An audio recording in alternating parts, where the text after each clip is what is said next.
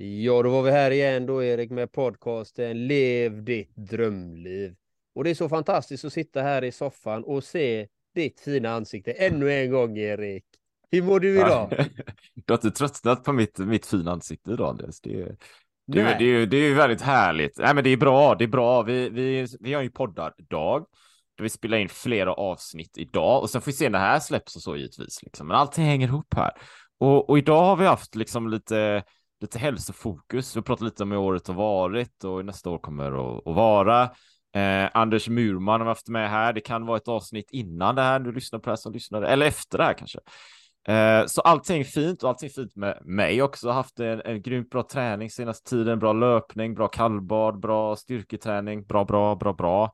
Och ibland utmaningar som det är liksom. Men det går fint liksom. Bra mätvärden. Ja, jag tycker jag har haft bra mätvärden, Andreas. Jag är ju Ace Tracker och jag har det ena och det andra. Och jag har mina egna system. Jag är så här lite Excel-nörd. Kanske jag får erkänna mig själv bara det. Jag inser att jag är det. Jag har ju Excel-ark och skriver ner rubbet liksom varje dag. Bra mätvärden. Så. Hur är det med Andreas då? Jo, det är jättefint. Det är fint.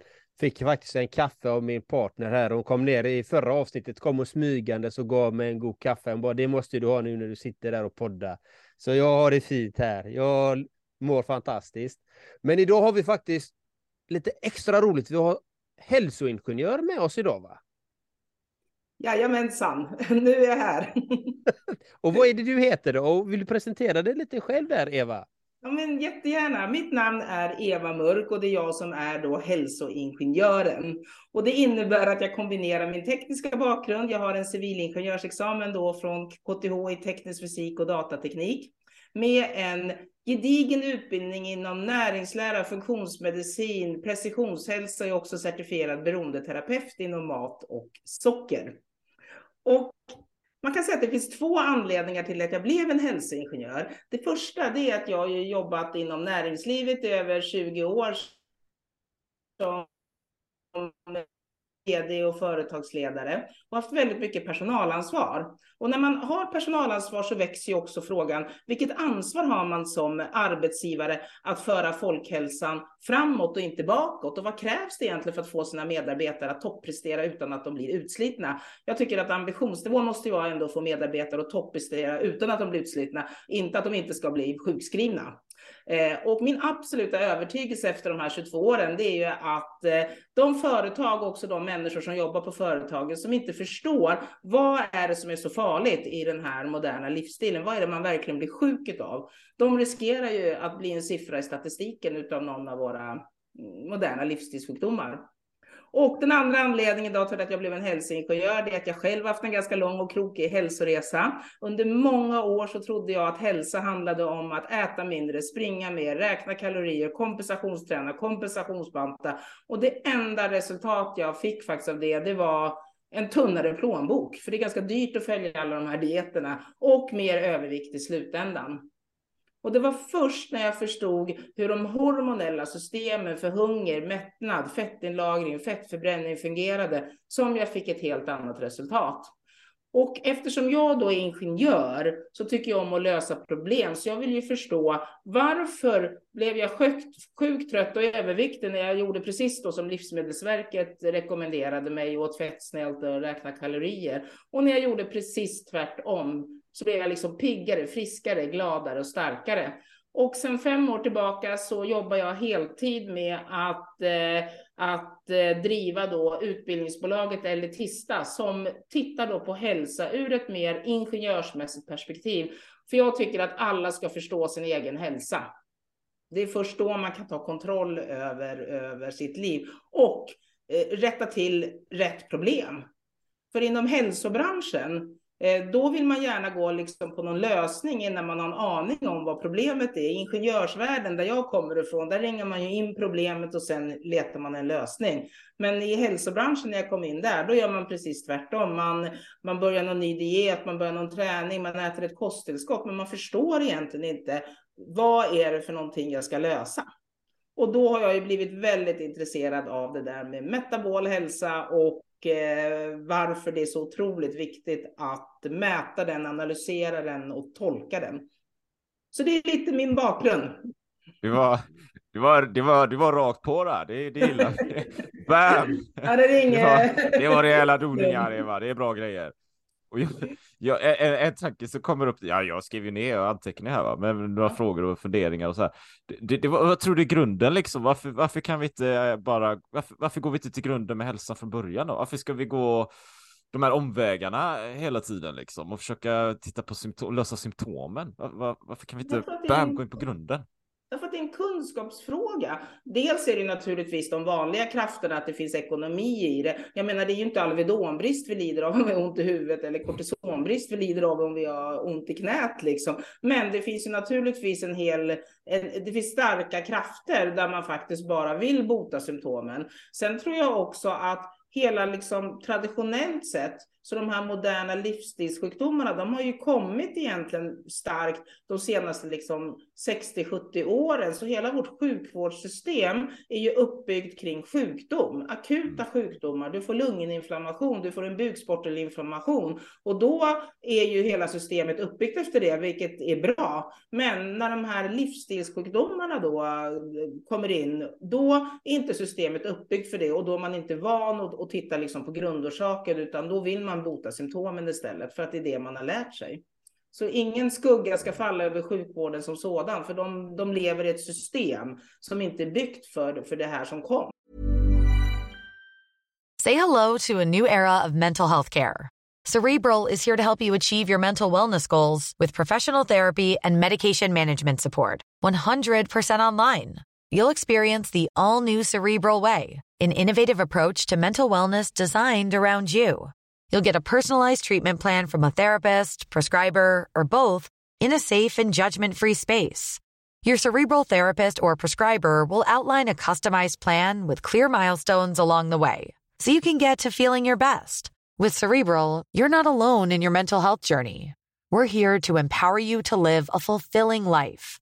So take that first step towards a brighter future and sign up today at Cerebral.com/podcast and use code ACAST to get 15% off your first month. Offer only valid on monthly plans. Other exclusions may apply. Offer ends July 31st, 2024. See site for details. Cool fact, a crocodile can't stick out its tongue. Also, you can get health insurance for a month or just under a year in some states. United Healthcare short-term insurance plans, underwritten by Golden Rule Insurance Company, offer flexible, budget-friendly coverage for you. Learn more at uh1.com. Quality sleep is essential for boosting energy, recovery, and well-being. So, take your sleep to the next level with Sleep Number. With a Sleep Number smart bed, you can individualize your comfort level and enjoy a better sleep night after night. J.D. Power ranks Sleep Number number 1 in customer satisfaction with mattresses purchased in-store. And now the Queen Sleep Number C4 smart bed is only $1,599, a saving of $300, only for a limited time. For J.D. Power 2023 award information, visit jdpower.com/awards. Only at Sleep Number stores or sleepnumber.com.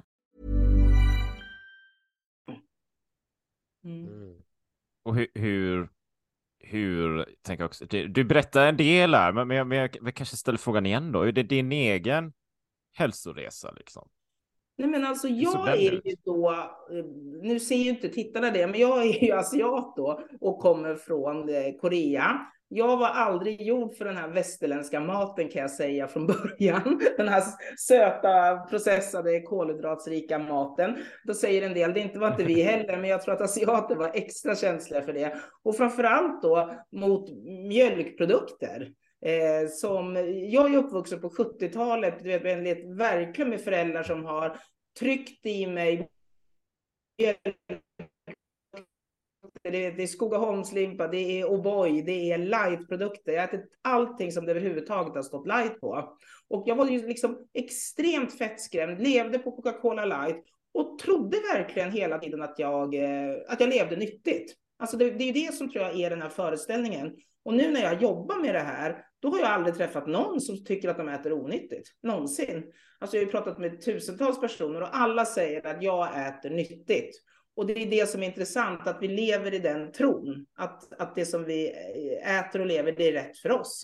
Men jag fick ju problem med vikten redan i tidiga tonåren. Och nu när jag tittar på bilder så var det ju ingen som var knappt överviktig på 70-talet. Liksom. Men jag var inte den där trådsmala typen. Och när jag kom in i tonåren och puberteten så började det som för många kvinnor. Jag började liksom, jag gick upp i vikt, jag började banta, jag åt jättemycket hetsåt sen för att man började ju banta. Och sen liksom var det så, jag trodde också att livet handlade om att antingen var man vid Viktväktarna eller så var man inte det. Och då åt man allt man kunde komma över istället, för då gällde det att passa på innan nästa gång man skulle börja på Viktväktarna igen. Och ett ganska destruktivt sätt att tänka och leva. Jag hade väldigt, väldigt dålig kunskap egentligen om hur kroppen fungerade och biokemin. Så det som jag egentligen kan bli ledsen över så här i efterhand, det var ju att min okunskap blev ju en maktfaktor för andra. Andra människor tjänade ju väldigt mycket pengar på att jag var okunnig. Man köpte dieter, man köpte olika bar, man köpte liksom allting. Och de tjänade pengar på mig. Och när jag väl förstod mer, då tänkte jag att det är ju min kunskap som folk ska tjäna pengar på. Det är inte min okunskap.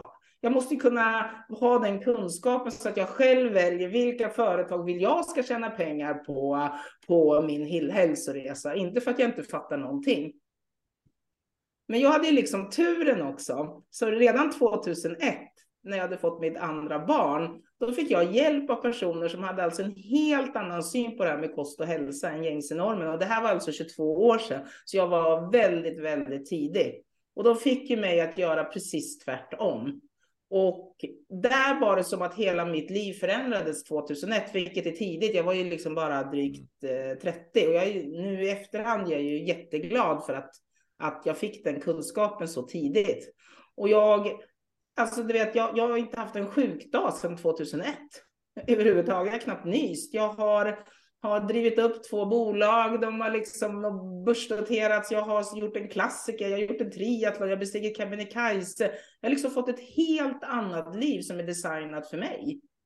Bara genom att liksom utnyttja egentligen min egen unika biokemi och inte titta på vad andra gör och förstå liksom hur de här hormonella systemen fungerar. Spännande. Och hur ser det då på den mentala balansen då? Alltså jag tror att vår hjärna, det är verkligen en kroppsdel. Precis som din lever och dina lungor och din matsmältningsorgan och allting. Man kan egentligen inte separera det. Hjärnan är en kroppsdel, den behöver precis lika mycket näring och omvårdnad som dina muskler och som din matsäck och liksom dina tarmslemhinnor och så, att man måste ta hand om den. Så egentligen är det inte så stor separation på det, utan det är en kroppsdel helt enkelt som vilken annan som helst. Och varje tanke du tänker, varje känsla du känner ger en biokemisk respons i din kropp. Så du kan verkligen inte tänka på vissa saker för att det framkallar andra saker. Så att den mentala biten är ju extremt viktig att förstå. Att när man har en hjärna då som min, som bara appellerade på socker. Du vet att det var ju det jag tänkte hela tiden. Matvikt, motion. Då var ju det som uppkörda bilspår i hjärnan. Och då måste hjärnan läka.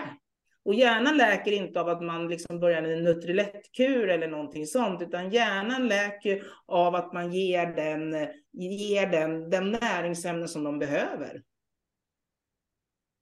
Och hjärnan behöver massa olika näringsämnen, den behöver en viss typ av fetter, den behöver protein, den behöver järn, magnesium, zink, E-vitamin, den behöver omega-3. Och att man då bryter det här destruktiva beteendet av att ha som en motorväg att man ska äta allt det här sockret eller den här söta processade maten, så man får de här dopaminkickarna. Och man måste hitta dem på andra sätt. Mm. Det är som, kom ihåg jag skrev någon egen blogg, men det var ett tag sedan, i Two Strong Arms då. Jag skrev så här, jag insåg ju att tankarna är ju inte bara tankar, alltså kroppen är ju inte bara någon farkost, och hjärnan är instrumentbryggan liksom, där man sitter och styr kroppen, och det är 2 själv, liksom, separata bitar så här liksom. Utan allting hänger ihop. Hjärnan, det är som du säger, det man tänker får ju en fysisk, eller fysiologisk kanske man säger, reaktion då. Och det man äter påverkar hjärnan också. Ja, man bildar signalsubstanser och man ska se till att de här kopplingarna funkar. Alltså det här är mycket mer avancerat än man kanske trodde förut. Men en sån typ av, vad ska man säga, att separera det tror jag är lite det som är problemet nu för tiden. Till exempel om en person, om du skulle, en tonårstjej kommer till mig, hon är trött. Hon är orolig, hon är stressad, hon är blek, hon har huvudvärk hela tiden. Och hon äter antidepressiva för att det är det som hon har fått utskriven då, för man tror att det är psykiskt. Medan jag tror ju att det man ska börja titta på, det är att stärka upp hennes fysik. Så att hon blir mottaglig för att ta emot liksom terapin och bygga en stark hjärna. Det vill säga att titta på hur ser hennes hjärnvärden ut. Många unga kvinnor har ju hjärnbrist. Hur ser B12-värdena ut? Hur hennes förmåga att ta upp protein. Och då upptäcker man att men hon har ju järnbrist. Och av järn behövs ju väldigt mycket då för att man ska bilda serotonin. Och serotonin är ju vårt må bra-hormon. Och från serotonin så bildar man ju melatonin. Och melatonin är ju vårt sömnhormon. Det vill säga har man järnbrist så kan man då få mycket sämre. Mår man sämre och så sover man sämre. Och då är det inte liksom antidepressiva kanske som är det som hjälper i första hand. Jag har ingenting emot mediciner som sådant, men jag tror att man får mycket mer effekt och man kan liksom stärka upp andra saker också samtidigt. Så vilka var dina första steg då 2001 till att göra den förändringen som du har gjort? Alltså jag är ju lite all-in-personen, så när jag väl förstod vidden av sockret, av den processade maten, av alla live-produkter, då på tåget hem åt jag min sista liksom pollepåse och sen var det så här, det här ska inte jag göra. Alltså jag bytte så mycket av min kost och nu liksom nästan alla tycker att jag är extrem. Och ni förstår ju på 2000-talet där, då var man ju verkligen extrem. Men det enda jag egentligen gjorde nu när jag tänker på det efterhand, jag slutade med alla lightprodukter. Alltså bort med all läsk och alla liksom fejkmatsprodukter och barer och konstiga saker. Jag började äta mycket, mycket mer protein. Alltså riktigt kött, fisk, ägg, grönsaker, allt sånt. Och jag började äta mycket, mycket mer omega-3 och riktigt bra fetter. Men det var inte så att jag var någon taliban på det sättet att jag tog bort liksom allt. Det var ju inte så här som liksom ketomat, utan man kan äta lite av någonting bra, lite råris, men inte liksom en hel tallrik med vitt ris och inte en tallrik med pasta eller någonting sånt. Slutade helt med koffein, har inte druckit hållit en kaffekopp sedan 2001. Överhuvudtaget har inte druckit en klunk läsk i princip heller sedan dess. Och första 2 veckorna, då var det som jag hade influensa. Jag vet inte om det berodde på att det var avgiftning av koffeinet eller om det var socker. Och sen en dag, ungefär 4 veckor senare, då slår jag upp mina ögon. Och sen helt plötsligt så känner jag vill röra på mig. Alltså, ni som är unga och sportiga, ni förstår kanske inte känslan som har tränat hela ditt liv. Men jag hade aldrig gjort det. Helt plötsligt vill jag röra på mig. Och det var liksom en sån här game changer, att när kroppen läker och när metabolismen då börjar fungera, då får man ju plötsligt energi. Det vill säga, man naturligt vill röra på sig. Så jag tror att det är ett väldigt starkt tecken att är man väldigt trött och orkeslös, då är det för att man lyckas inte energiförsörja sina celler på rätt sätt. Och ett väldigt starkt tecken på att man börjar bli frisk, det är att man tycker inte saker är lika jobbiga längre. Man tycker det är kul att röra på sig. Mm. Man känner liksom att det funkar. Och så gick jag ner väldigt mycket vikt. Förut så hade jag alltid ont i huvudet, eller varenda förkylningsvirus fastnade på mig. Men som sagt, jag tror att det var därför jag lyckades göra den här klassiken. För att jag var inte sjuk en enda gång överhuvudtaget. Utan jag har liksom kunnat träna väldigt regelbundet, alltså i över 20 års tid. För att jag har fått stärkt mitt immunförsvar. Vad är det du tränar för något då? Alltså jag... jag har ju aldrig kommit från träningshållet överhuvudtaget. Men jag började ju liksom träna styrketräning och jag började liksom träna bodypump och göra de här sakerna. Så tyckte jag det var jättekul. Och sen så var det faktiskt några på jobbet som frågade om jag ville hänga med på en klassiker. Mm. Och för mig var ju en klassiker, du vet, det var ju helt oöverstigligt när man aldrig har tränat eller någonting. Men jag satte igång där och då upptäckte jag att göra uthållighetsidrotter som det där var då när jag fick lära mig allting med skidor och cykling och simning och det där. Det krävs, man behöver inte vara super liksom fit och vältränad för att ta sig igenom det. Det är klart att då ska man ha bra tider när man ska springa, behöver man ju ha en viss kroppsform. Men att ta sig igenom det och njuta av det och upptäcka att man faktiskt kan träna för ett sånt mål utan att vara någon form av elitidrottare, det kan man göra. Helt klart, det var ju jättekul. Jag började lite lätt, du vet, och sprang 2 kilometer och så sprang jag 5 kilometer. Och sen... längre och längre. Ja, och sen helt plötsligt så sprang jag 7 kilometer och jag började liksom, jag var på något träningsläger och lärde mig åka skidor. För ni ska veta att när man inte ägnar all sin tid åt att äta eller titta på film på kvällarna, då får man jättemycket tid över helt plötsligt. Alltså det var nästan som man tänkte, vad ska jag göra nu? Men man var van förut att kvällarna, då var man trött. Så efter maten och när barnen hade lagt sig, då ville man äta Polly och titta på en film. Det var det jag gjorde när jag var ledig. Och sen helt plötsligt, så när man inte gjorde det längre, så tänkte jag, vad gör man då? Och då blev jag jätteintresserad av allt möjligt. Liksom började lära mig att spela golf, åka skidor och göra helt andra saker. Det påminner mig om min egen resa faktiskt. Jag kommer ihåg när jag körde Vasaloppet första gången. Det är 9 mil öppet spår där. Och så körde jag och jag var ju inte i form liksom. Jag var inte tränad. Jag var ju inte gjort den, utan det var mer en pannbensgrej så att jag ska köra Vasaloppet. Och så var jag mitt i Vasaloppet någon gång. Och som jag kommer ihåg det, så var det ju fantastiskt väder. Och så tänkte jag så här, fan, att jag inte bara kan liksom njuta av det här istället för att bara liksom kämpa med igenom det här. Som många kanske gör då. Och det var ju det som gav något slags startskott till mycket annat. Att jag vill ju kunna köra ett Vasalopp eller Göteborgsvarv eller en Ironman med glimten i ögat. Liksom, med glädjen och känna i målet att fan, jag vill köra mer. Då kanske jag är nöjd och stannar där. Men jag vill ha det här suget och glädjen. Det ska inte vara pina. Det ska vara liksom ett firande. Något magnifikt. Jag har ju fixat det här nu. Det är helt fantastiskt. Så. Ja. Ja, men det är lite så. Jag märkte att, liksom att om jag är en liksom halvotränad, överviktig kvinna liksom ändå kan träna mig till det där, då går det liksom. Jag är inte ute efter att ha den bästa tiden eller något sånt där. För mig var det precis som att när jag fattade att om man lägger upp det och tränar liksom, allting handlade ju om att man ska vänja kroppen vid att röra sig under lång tid. Och när man väl har gjort det, då klarar kroppen det på ett helt annat sätt än vad jag ens trodde var möjligt. Så jag skulle vilja... Jag tänker också så här, för du nämnde det, Eva, där inledningsvis, det hänger ihop med det här då, att hitta sin egen biokemi. Det är ju inte, hur gör man det då? Liksom? Hur hittar man sin egen biokemi så man vet vad ska man titta på så där, och hur ska man komma igång egentligen? Ja, men jag tror, precis som jag sa från början, att man måste veta vad det är för problem man ska lösa, eller hur?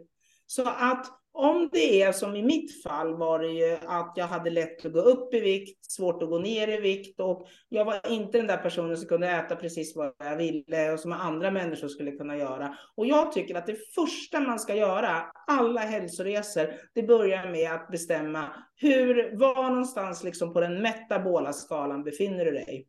Och metabolismen, det handlar ju om hur väl du kan omsätta det du äter till energi till kroppens alla celler. Vi består ju av över 37,2 biljoner celler som behöver energi varje sekund livet ut.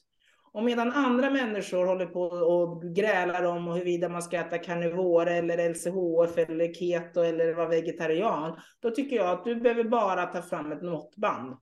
Och så mäter du ditt mått.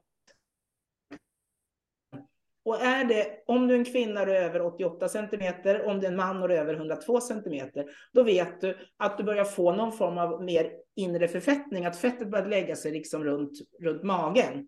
Och det är inte tecken på att du har blivit lat och karaktärslös. Det är ett tecken på att du inte längre kan omsätta det du äter till energi till dina celler. Och någonstans måste energin ta vägen. Och då lagras den som fett. Eva, jag tänkte innan du fortsätter. Vi hade ett hack precis när du sa vad det var man skulle mäta. Mm. Så du får gärna repetera. Vad är det man ska mäta för någonting? Ja, då behöver du bara ta fram ett måttband. Och så mäter du ditt midjemått. Ungefär vid naveln, kanske lite längre ner. Och är du kvinna och det är över 88 centimeter och är du en man och det är över 102 centimeter, då vet du att du har börjat få en inre förfettning. Och inre förfettning är inte ett tecken på att du är lat och karaktärslös. Det är ett tecken på att du har fått en försämrad funktion, alltså att du inte längre kan omsätta det du äter till energi till dina celler. Och då måste du ta vägen någonstans och då lagras det. Mm. Och för vissa människor lagras det på rumpan och låret. Det kan vara jätteirriterande men det är inte lika farligt. Men för de människor som har den biokemin, alltså att det lagras runt som fett runt de inre organen, då börjar man alltså få den här metabola rubbningen. Det vill säga man kan inte ta hand om maten man äter på rätt sätt. Så där börjar man. Men då är det så här att 40% av alla normalviktiga människor är inre förfettade. Och 20% av alla överviktiga människor har bara fettet på rumpan och låret. Så vill man gå ett steg längre, då tycker jag man ska gå och göra en sån här mätning med en maskin. Där man mäter elektriska signaler. För då kan man få en mycket bättre bild av hur mycket muskelmassa har du, hur mycket fett har du. Var någonstans är fettet på kroppen? Är det runt de inre organen eller är det på rumpan och låret? Så där börjar man. Sen går man och medicera eller svensk provtagning. Och sen så ska man titta på sitt fasteblodsocker. Mm. Och fasteblodsockret, det är det blodsockret man har när man har fastat i 12 timmar. Och hur mycket glukos har man då i systemet? Och då ska man ju ha ungefär en sockerbit, 4-6 millimol per liter. Och är det högt, för över 6 då är det ju prediabetes och över 7 så räknas det som diabetes. Och det värdet då, det är ju ett statistiskt referensvärde de här värdena. Men i sjukvården så säger man ju, du har ju 5,9, då är du inte prediabetiker för där går gränsen vid 6. Men jag tycker att när man jobbar med metabol hälsa, då måste man titta på en tendens istället. Vilka markörer indikerar att inte metabolismen fungerar liksom optimalt. Och ligger man då på 5,9, då är man ju väldigt nära 6,0. Det vill säga, det är inte optimalt. Och då är det ett tecken på att kroppen inte riktigt kan använda den här glukosen som finns i blodet till energi. Och där slutar ju de flesta. Och många är ju väldigt, väldigt intresserade av blodsockret. Vet, man mäter sina blodsockerkurvor. Och då är det lätt att tro att bara för att blodsockret inte sticker så är man frisk. Men egentligen så är det så att man ska titta på fasteinsulinet. För fasteinsulinet eller någonting som kallas för C-peptid. Och C-peptid är en restprodukt av insulin. Insulin är svårare att mäta då än C-peptiden. Den systemet när du vaknar på morgonen. Och insulinet är ju det hormon alltså som bestämmer egentligen om du ska lagra fett eller om du ska bränna fett. Så höga nivåer indikerar ju fettinlagring, låga nivåer att man ska bränna fett. Så hela liksom... Det man ska ta reda på det är hur mycket insulin behöver du för att få in blodsockret i cellerna på en bra nivå. Så om du och jag delar på en påse geléhallon, då kanske vi får samma blodsockerkurva. Men du kanske behöver en 10 av insulin för att få in det i din kropp. För att du är mycket yngre och mer vältränad än vad jag är. Och jag behöver kanske 100 gånger mer insulin än vad du behöver. Och därför har jag mycket svårare att gå ner i vikt. Mycket lättare att gå upp i vikt. Så fetma och övervikt har ju ingenting med karaktär och viljestyrka att göra. Utan det är en hormonell obalans där man har för höga insulinnivåer. Eller att cellerna blivit insulinresistenta. Mm. Vad brinner du för, Eva?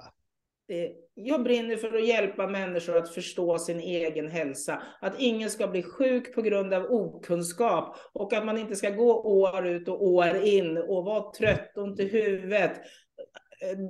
beräkna kalorier, banta, och hela tiden driver man upp sina blodsockernivåer, sina insulinnivåer, och till slut så har man prediabetes och sen diabetes eller ett metabolt syndrom. Och det märks att du brinner för det, för det var därför jag ställde frågan.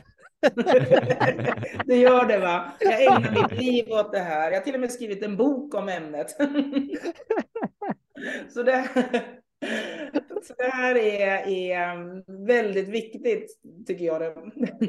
Ja, så bara hur ser en vanlig så kallad vardag ut för Eva? För du är ju också entreprenör, du gör ju massa saker. Hur ser en vanlig vardag ut för dig? En vanlig dag för mig, jag går alltid upp vid 5. Jag är extremt morgonpigg, så att jag ofta lagt mig då vid 9:30 kvällen innan. Men jag tycker om att vakna vid 5-tiden. Och då tar jag lite kosttillskott, om jag ska vara ärlig. Jag tar gärna omega-3 och lite B-vitaminer, och jag tar ofta en så här multivitamineral och kanske lite D-vitamin eller någonting sånt. Och sen dricker jag en kopp te och sen jobbar jag väldigt intensivt i 2 timmar, 2,5 timmar till ungefär 7, halv 8, för att jag behöver 2,5 timmar att verkligen fokusera. Du vet, jag skriver ju väldigt mycket föreläsningar, inlägg och sånt, så jag behöver ha fokuserad tid. Och sen tränar jag. Och då tycker jag det är perfekt, för då behöver jag en paus. Sen tränar jag alltid. Och sen är jag ju, precis som, jag vet inte om ni också gör det, en väldigt fan av kallbad. Ja, men berätta.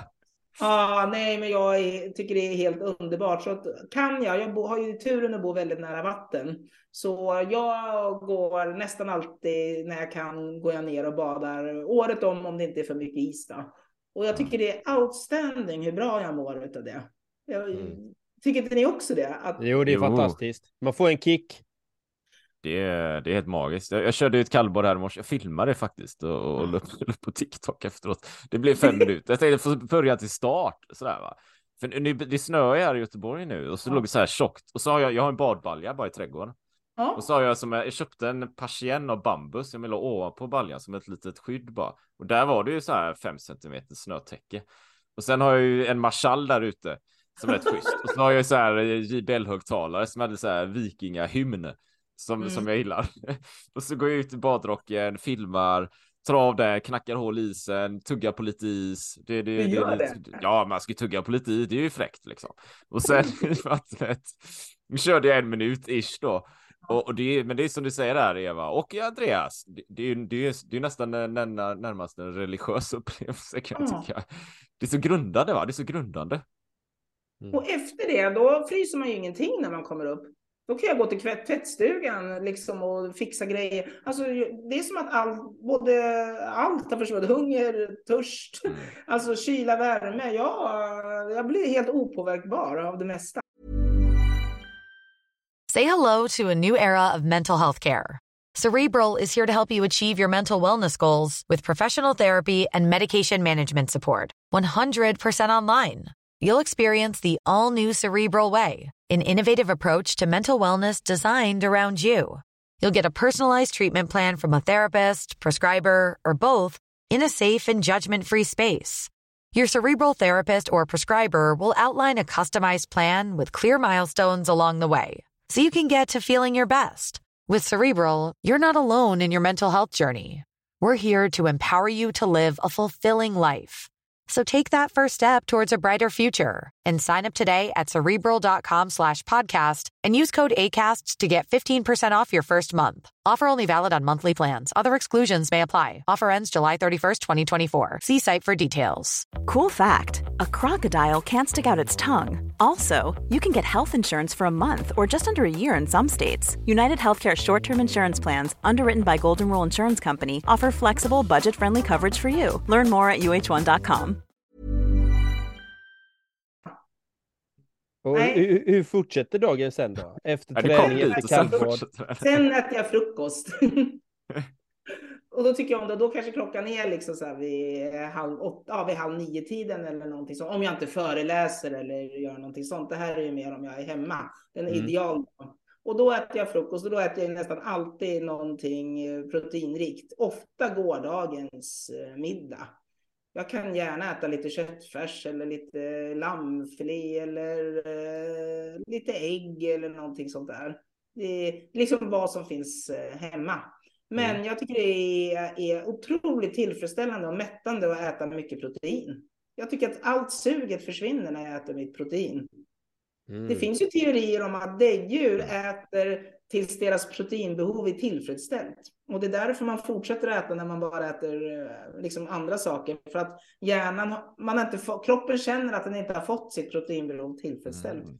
Tror ni på det? Har ni läst om det? Nej, jag har inte läst om det faktiskt. Men det kanske stämmer att man blir ju mättare när du äter mycket protein. Det håller längre. Ja. Så är det. Och att liksom vilda djur när de jagar, när de slutar alltid äta när de har fått sitt proteinbehov tillfredsställt. Och att vi då skulle vara likadana. Så att det är bra att börja dagen med att äta protein, för då blir kroppen lugnare. Ja, det är ju inte den här vakna och gå upp och äta flingor och dricka apelsinjuice. Nej, det har jag faktiskt gjort sedan 2001. Men jag är verkligen ingen hälsotaliban. Nu kan, när jag pratar med er kanske ni känner igen de sakerna jag gör. Men jag kan absolut när jag liksom njuta av ett glas vin och sådär. Men just flingor och apelsinjuice, det tror jag inte. Det är kanske 20 år sedan jag drack det överhuvudtaget. Nej, i så fall kanske jag skulle äta lite kokosyoghurt, brukar jag göra ibland. Det kanske faller bort. Så jag körde ju en ultraintervall här nu i söndags. Det var 3:e timme sprang jag 1 mil. 2 gånger, så en gång cyklade jag istället 2 mil. En gång gick jag med en 20 kilos viktväst. Och så körde jag det ett dygn liksom. Ja. Så dagen efter var jag på spa i Stenungsbaden och bara, jag ska bara gutta. Och så där, jag insåg efter att det enda jag ville var bara ligga i en sån där badsoffa och halvsoffa. Det var det jag var ute efter. Men sen efteråt så hade de ju så här bullar och grejer på lunchen. Eller som en små sån här kaneltjosan. Så tänkte jag äter extremt sällan sånt. Men nu ska jag äta. Så jag åt 2-3 kanske. Alltså det är inga mängder liksom. Men då frossar jag, kan jag säga. Och det var ju inga mängder så här. Så det är ju inte, nej, det är ju ett frossa ändå. Så det blir bara krakispektakel kanske. Det där var ett smakprov. Ja, eller hur? Nej, men det som jag tycker var intressant, Eva, du nämnde att du får mycket tid över, inte över, men att du får mer tid eftersom du har valt bort vissa saker medvetet. Och vad gör du med den tiden då? Ja, men det har ju varit lite olika under årens lopp eftersom jag har hållit på så länge. Första åren så ägnade jag ju faktiskt mer åt att försöka ta mig igenom den här klassiken och börja träna som jag inte hade gjort förut och sådär. Men jag har läst mycket mer böcker, jag har umgåtts mycket mer med mina barn då. Nu är ju de vuxna, men under alla de här åren har jag ju varit i ett helt annat fokus faktiskt, i närvaro. Att jag har varit mycket, mycket mer med dem. Sen har jag alltid tyckt om att jobba naturligtvis, så jag har pluggat mer, jobbat och sen mediefastade jag också. Mm. Och det började jag med också där om 2001. Då var det inte lika mycket medier, men jag gör det fortfarande. Och jag lovar det, man missar inte jättemycket när man mediefastar. Alltså det är lätt att tro att man missar jättemycket. Men jag får reda på saker ändå. Om det är stora saker som händer. Men jag är inte sån här som måste läsa alla tidningar varje dag. Och insuper alla nyheter och sådär. För att det stör min mentala lugn. För det är lätt att tro att allt är eländet i världen. Om jag skulle läsa bara om krig och höga elpriser och lågkonjunkturer. Och världen är faktiskt inte så. Det finns liksom så mycket som är bra, men det sänder en signal av att allting är så dåligt hela tiden. Så jag skyddar min hjärna, jag vill inte läsa för mycket sånt. Jättebra. Ja, jag älskar det. Det är precis det man ska göra. Du ska skydda din hjärna ifrån influenser som inte ger dig någon nytta, till exempel. Nej. Jag själv inte kollat på nyheter sedan i början av 2000-talet heller. Och du är inte så att du har missat saker, du får ju reda på saker ändå. Ja, men man får reda på det viktiga. Ja. Är det restriktioner, är det så får man reda på det. Det är inga konstigheter. Utan det handlar om att skydda sin hjärna. Du kan ju lägga istället för 1-2 timmar på nyheter som många gör. Ja. Läs en bok. Läs någonting som ger dig nytta. Ger dig kunskaper, färdigheter. Så det, jag blir jätteglad att du säger det med media. Din man eller dina barn med och ha ett samtal tycker jag istället. Än att insupa allt det där och tro att man missar någonting bara för att man inte följer det. Sen har jag faktiskt inte tittat. Sen skyddar jag mig gärna även från program. Alltså jag vill inte ens titta på Hela Sverige bakar och Dessertmästaren och det där. För jag tycker också att det stör min mentala lugn. När man hela tiden sitter och tittar på socker och de här bitarna. Det blir inte heller ett lugn i hjärnan. Jättebra. Jag kollar inte på tv heller. Det har inte 2000-talet heller. Inte jag heller. Alltså, kanske lite OS, du vet, eller något sånt där när det är finalen eller någonting. Men jag tittar liksom inte på tv och det tycker jag, många säger till mig, gud hur hinner du? Eftersom jag ändå då driver i många bolag och gör mycket saker. Men jag tror istället att all den här media tar väldigt mycket tid som man inte tänker från andra, att det finns tid. Det är bara det att man inte liksom, det skär tid. Och sen är jag extremt disciplinerad vad det gäller att planera maten. Det vill säga, jag tänker alltid till liksom, att jag kanske gör en jättestor stek på söndagen. Och då äter jag den på söndagen. Och sats med köttfärsbiffar på måndagen. Och då äter vi den måndag och torsdag. Och vips så har jag ju mat för hela veckan. Och jag har inte ens behövt laga till speciellt mycket. Kan du nämna det du sa? För det hackade precis där när du sa söndagen. Nej, utan jag är väldigt liksom planerande vad det gäller maten. Jag är ingen sån som kommer hem en onsdag och tänker, oj vad ska jag äta? Jag kanske borde tina någonting. Nej, då är det lättare att åka och köpa någonting. Utan jag lagar jättemycket mat en söndag. Alltså jag kan lägga in 2 stora stekar när jag ändå lagar mat. Och sen äter jag det även på tisdagen och lite lunchlådor. Och på måndagen då kanske jag lagar jättemånga köttfärsbiffar. Och sen äter jag dem måndag och onsdag. Vilket gör att jag har mat för hela veckan bara på två gånger lagar jag mat. Och då har jag mat ända fram till torsdagen. Gör ni också så? Spara tid.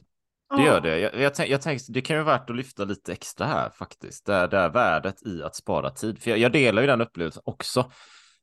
Men jag ser på mig själv utifrån någon slags utanför perspektiv här, så ser jag, det är en snubbe som gör väldigt mycket. Jag gör ju grejer hela tiden liksom. Jag är ute på gymmet och tränar, så är ute och springer, eller så kallbadar jag, eller så håller jag på med bolaget liksom, Two Strong Arms, eller så coachar jag, eller jag gör grejer hela tiden. Eller fixar på schysst käk. Och sen på kvällarna brukar jag ta någon timme och bara ta det lugnt och chilla och läsa en bok eller jag kan kolla på lite serier också och sådär, men all övrig tid bara, jag är ett görande, jag slow va? Men det är inte den här heller att jag har i och för sig sådana att göra listor, det har jag ju med då, men det är inte den här och jag måste hinna med grejen, utan det är mer som en inre drivkraft att det bara sker. Nej men precis, jag har inte heller det, utan jag har bara tänkt att är det inte viktigast att lägga energi på det som, alltså att äta, det vet jag att jag måste göra, det kommer inte som en överraskning liksom att jag måste ha mat och jag har ju liksom haft, nu har ju mina barn flyttat ut, men under den tiden så att, och de har ju gått på olika träningar och grejer, så att jag tycker att bara tänka, oj vad ska vi äta idag varje gång när man har 2 killar liksom som ska på fotbollsträning och grejer, det är ineffektiv tid. Att istället liksom tar man bara lite mer tid när man ändå lagar mat. Att förbereda lite mer. Då har man ju liksom sparat flera timmar tycker jag i veckan. Bara ta ut någonting ur frysen och kanske tillaga det på kvällen när jag ändå är hemma. Då är det klart dagen efter. Så liksom slösa inte tid på någonting som du ändå måste göra. Exakt, bam. Jag har en annan lite fundering där va? Du nämnde Eva inledningsvis. Jag kommer inte ihåg vad du sa exakt, men det här med att sätta hälsa i fokus och i att du hjälpte bolag, företag att de ska liksom jobba med företagshälsa och sådär. Någonting om det. Det jag har upplevt är att när jag har varit i kontakt med bolag och så har jag pratat om hälsa och sådär, så har det ofta hamnat i andra hand. Att det som är det viktiga för många företag är att de ska öka försäljningen, liksom, inkomsterna, omsättning och sådär. Och så kommer jag in från någon sida så här, och så pratar jag, men hälsan är ju viktigt. Från mitt perspektiv Så har ett personalen är hälsosam och frisk så kommer de inte kunna leverera heller. De kommer ju bli uttalmade. Men det jag mött av lite grann, det är ju med kanske en oförståelse eller kanske en okunskap eller prio på något annat. Så jag har liksom inte fått in det budskapet riktigt. Så jag tänker bara, hur ser du på det liksom? Eller hur arbetar du med bolag? Hur får du dem att fatta att de måste ju satsa på personalen? Jag säger att blodsockret ska in i balansräkningen för dem. Det är det. Nej, men jag jobbar ju liksom nästan 80% av min tid och ute och föreläser på företag, och de är med då i blodsockerutmaningen som är min utbildning för hur man faktiskt ska förstå hur man ska tolka de här markörerna. Och jag håller helt med dig, men jag kan känna att det börjar vändas, vindarna börjar vända lite, men det är liksom ganska förlegat sätt att sy på friskvård. Jag pratar ju mycket om friskvård 2.0. Och vad är det som krävs av företag liksom nu för tiden för att faktiskt klara den här konkurrensen de står ifrån? Och många säger ju att det är en mördande konkurrens och att många är väldigt stressade och utbrända. Men jag tycker att ambitionsnivån för ett företag ska inte vara att undvika sjukskrivning.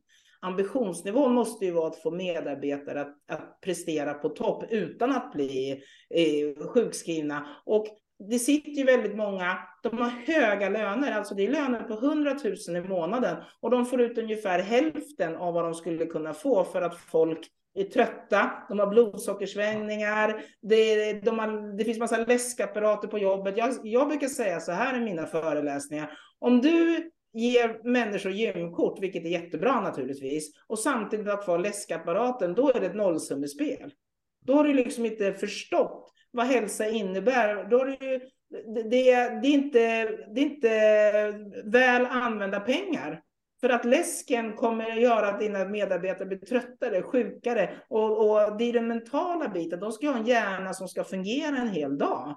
De ska inte vara trötta efter 1,5 timme och behöva äta någonting och få blodsockerfall och sådär. Mm. Sen är det så här också. Ja. Att yttre stress, om man ser liksom på stressen hos en människa, yttre stress, det är faktiskt bara 25% av den stress som en kropp upplever. Du vet, man är arg på sin partner och man och allt sånt där. 75% av den stress som kropp upplever, det är inre stress. Det är alltså blodsockersvängningar som är extremt stressande för kroppen. Det är låggradig inflammation, det är fel cirkadisk rytm. Så jag tror att börjar man rätta till de bitarna, då klarar de flesta den här 25-procentiga stressen. Det ska man, tyvärr måste man ju klara den nu för tiden. Men börjar man med den och det andra, man är inflammerad, man har helt fel cirkadisk rytm, då är det ju ganska lätt att man inte klarar av de här sista 25%, och så blir man ju sjukskrivning och man blir utmattad. Jag har en delning bara, det är ingen fråga här egentligen, utan det är bara en notering så här. Jag jobbar ju mycket med event, så jag är ute på många konferenser, hotell och spaanläggningar så här, och är där på olika kickoffs och liknande. Och då är det ju grupper vi arbetar med, allt från kanske mindre 10 pers till 100-200 pers. Och då är det ju ofta så här att de, först har de ju lunch, någonting. Och sen har vi någon slags event, en timme eller en halv timme. Sen är det alltid en fika efteråt. Och ibland fortsätter efter fikan. Och då kommer ju många tillbaka med tallrikar, med bullar och choklad och godis och så här. Och en del ställen serverar ju det dessutom så här, gratis, att man bara kan plocka på sig. Så det är ju verkligen den här sockervärlden, marineras i socker hela tiden. Och dessutom, alltså, man blir sliten liksom, man blir trött efter ett tag. Ja, för att man försämrar ju sin metabolism, alltså sin förmåga att energiförsörja kroppen så fort man äter allt det här sockret. Och jag håller med dig, Jag tycker inte det hör till moderna företag 2022 att inte förstå det här och att mata sina anställda med totalt näringsfattig mat som inte tar dem ett enda steg närmare målet, om de nu ska, du vet, konkurrera med företag på samma nivå eller erövra världen. Mm. Då behöver man tänka till en gång till. Det bör man. Ja. Nej, men du nämnde lite om stress där och om metabolismen, men även, jag funderar ju lite på, alltså det handlar lite också om hur du själv relaterar till de externa stressfaktorerna, hur du själv mentalt och strategiskt hanterar dem inom dig själv. Mm. Förstår du min fråga?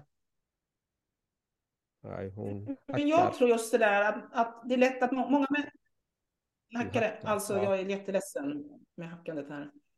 Jo, hör du? Ja. Hörs du nu? Nej, men självklart är det så, men jag tror att om man verkligen förstår vidden av att sova, alltså vad sömnen gör för kroppen, hur viktigt det är att följa liksom en samma cirkadiska rytm, då helt plötsligt när kroppen, ni vet ju själv skillnaden mellan att vara trött och vara pigg och ha sovit bra, det är ju som natt och dag.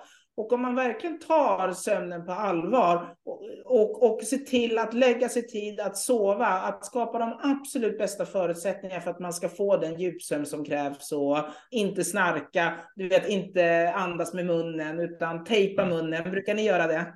Nej, jag tejpar aldrig. Jag sover.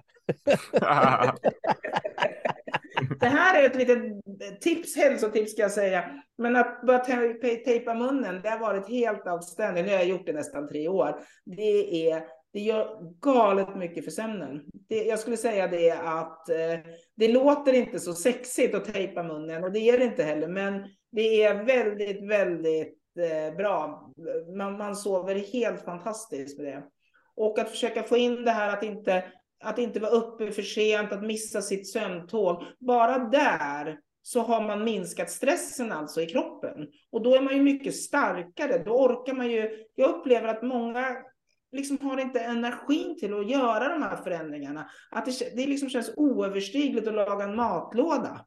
För att och tänka framåt. Och det är ju just för att man har inte liksom den här rätta energiförsörjningen till kroppen. Så jag tror man måste börja egentligen med sömnen. Med att återställa metabolismen. Det vill säga du måste äta riktigt, riktigt näringstät mat tycker jag. I minst en månad innan man gör någon annan livsstilsförändring. Alltså se till att verkligen ät den näringen som kroppen är gjord för. Fett, proteiner, grönsaker, mineraler. Så att du stärker upp kroppen. Sen kan du ta itu med din jobbiga man eller din chef eller liksom allt det där. Börja inte med det. Utan se till att du liksom är rustad för det. Mm. Att du tänker klart. Och inte så många bara flytta, byter jobb, liksom, nu säger inte jag att man skiljer sig onödan, men jag tror att det är bra att landa lite och läka kroppen först. Och sen tar man liksom rätt beslut. Bara en annan fråga, helt från himlen. Hur ser du på meditation? Jag tror att det är extremt bra med meditation alltså, och att det hjälper, men jag tror att det är väldigt, väldigt svårt att få in den rutinen att meditera, för det är ingenting som är lika, man ser det inte som lika livsnödvändigt kanske som motionen eller andra bitar, men jag tror att meditation är the shit. Jag har själv ganska svårt att meditera. Jag tycker liksom att det är lite så här. Men när jag gör det så. Sen tror jag att meditation betyder inte alltid att man gör det på det sättet. Jag tror det handlar om att man kan ibland. Man måste lära sig att lyssna på sina egna tankar.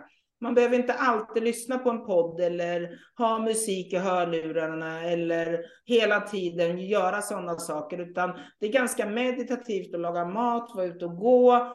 Och bara vara ute och gå. Och hör gör saker repetitivt. Utan att lyssna på en podd. Det tror jag också är väldigt meditativt. Hur ofta lyssnar du på en podd då?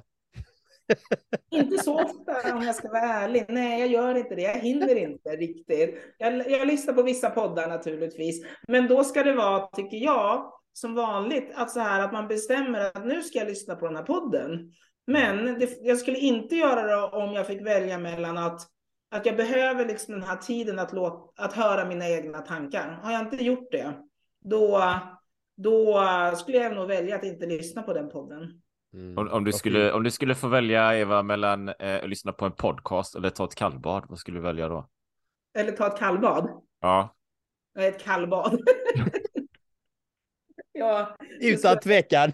Ja, skulle inte ni också göra det? 100%. Jo men. Jag lyssnar inte på poddar. Nej, du gör inte det? Nej, jag har en podd men jag lyssnar inte på poddar faktiskt. Jag gör inte det. Men jag kan lyssna på ljudböcker som har med personlig utveckling att göra. Det kan jag göra. Det är väl det jag lyssnar på mer eller mindre. Lite så. Så att jag väljer ju också som du väljer det som jag behöver. Lyssna, vad är det jag behöver? Ja, men jag väljer det. Det tycker jag är viktigt för alla, även ni som lyssnar på podden. Att välja med din egen röst, vad du behöver. Inte bara för att det ska gå på ett repetitivt mönster. Nej, men nu ska jag bara lyssna på poddar. Känn efter själv, vad är det du behöver? Nej, men jag tror det är ett jättebra tips att liksom att ta sig den här tiden att faktiskt inte alltid mata sin hjärna med information, för det är väldigt lätt att tro att man slappnar av när man gör det, men man gör ju inte det, utan all form av stimulans stimulerar ju hjärnan, och att om man inte hör sina egna tankar ibland, då vet man ju inte om det är ens egna åsikter eller om det är någon annans, att jag bara lyssnat och tagit in. Liksom kreativitet och sånt där kommer ju av att man måste sålla där och hitta sin egen röst. Det tycker jag är jättebra det här. Jag kan känna, ibland kan det vara så här att om jag är inne i någon sväng där jag lyssnar på poddar och olika genrer och sådär, eller så här in information, kan läsa böcker också så här, och så kan jag känna så här att nej, jag kan inte göra det. Det här är jätteintressant men det funkar inte, va? Och då inser jag att men det är tystnaden. Det är tystnaden är ute efter. Jag vill bara att det ska vara tyst. Ja. Och det kan vara en promenad i skogen eller löptur eller vad som helst. Och det är ju så vansinnigt skönt. Och då knyter jag upp säcken här bra. Jag nämnde ju spat där innan. Jag ville ju bara ligga på en sån här soffa i spat. Det var det jag ville göra. Och att vara i badet, det är också jäkligt trevligt, va? Men det var ju att ligga i den här soffan och bara ha tystnaden. Det är så magiskt, va? Och jag tror vi glömmer det lite. Ja, och jag tror att du sätter fingret när vi rundar av på det som är det viktiga. Absolut att man kan vara högpresterande eller liksom göra alla de här sakerna. Men att vila, alltså ens förmåga att faktiskt kunna vila som du gjorde där. Eller jag kan också verkligen vila när jag väl bestämmer mig för att göra det. Och koppla bort allting. Det är, den här återhämtningen är ju precis lika viktig som att vara fokuserad och kunna göra saker. Det är inte liksom varken eller, utan man måste kunna veta när behöver jag liksom använda lasersiktet och verkligen vara fokuserad, och när kan jag slappna av och inte tänka på någonting. Men om man inte förstår skillnaden, då får man ett ganska rörigt liv och då är det lätt att bli stressad.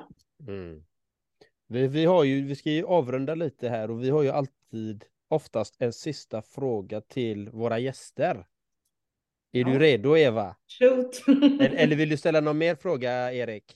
Nej. Eva, du kan, man vill få kontakt med Eva. Det kan vi säga, eller det kan vi efteråt också. Men vi frågar dig nu. Hur får man kontakt med Eva om man skulle vilja nå dig på något sätt? Jag finns ju på sociala medier, Facebook, Instagram, Eva Mörk, hälsoingenjören. Om ni är intresserade av att mer lära er att tolka, förstå och analysera dina egna metabola markörer, då går ni in på www.elitista.se. Och där finns ju blodsockerutmaningen, det finns fastekurser, det finns mycket intressanta kurser då som handlar om att man ska förstå sin egen hälsa. Så det är bara att ni hör av er. Vad fint. Tack för det. Då kommer sista frågan. Eva, lever du ditt drömliv? Ja. Alltså det är en jättebra fråga. Jag lever exakt det liv jag vill göra. Det finns ingenting jag hellre vill göra än det jag gör nu. Vad fint. Men det tog mig, jag är ändå 54 år, det tog mig ganska många år att hamna där.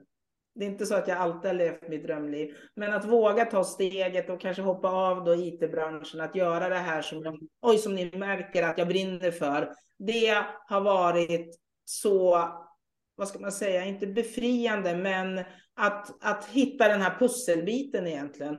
Och jag brukar säga det att man ska inte fundera så mycket över om man är på rätt plats eller inte. För att om man försöker följa sin magkänsla, då hamnar man där till slut. Men man behöver våga. Man behöver våga.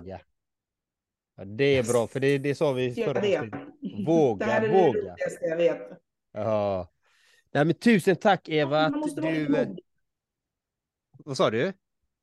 Ja, som Nalle Puh säger, ibland måste man vara modig. Ja, precis. Så är det. Tusen tack för att du var med, Eva, och tack till alla fantastiska lyssnare där ute. Jag hoppas att ni får en fantastisk dag.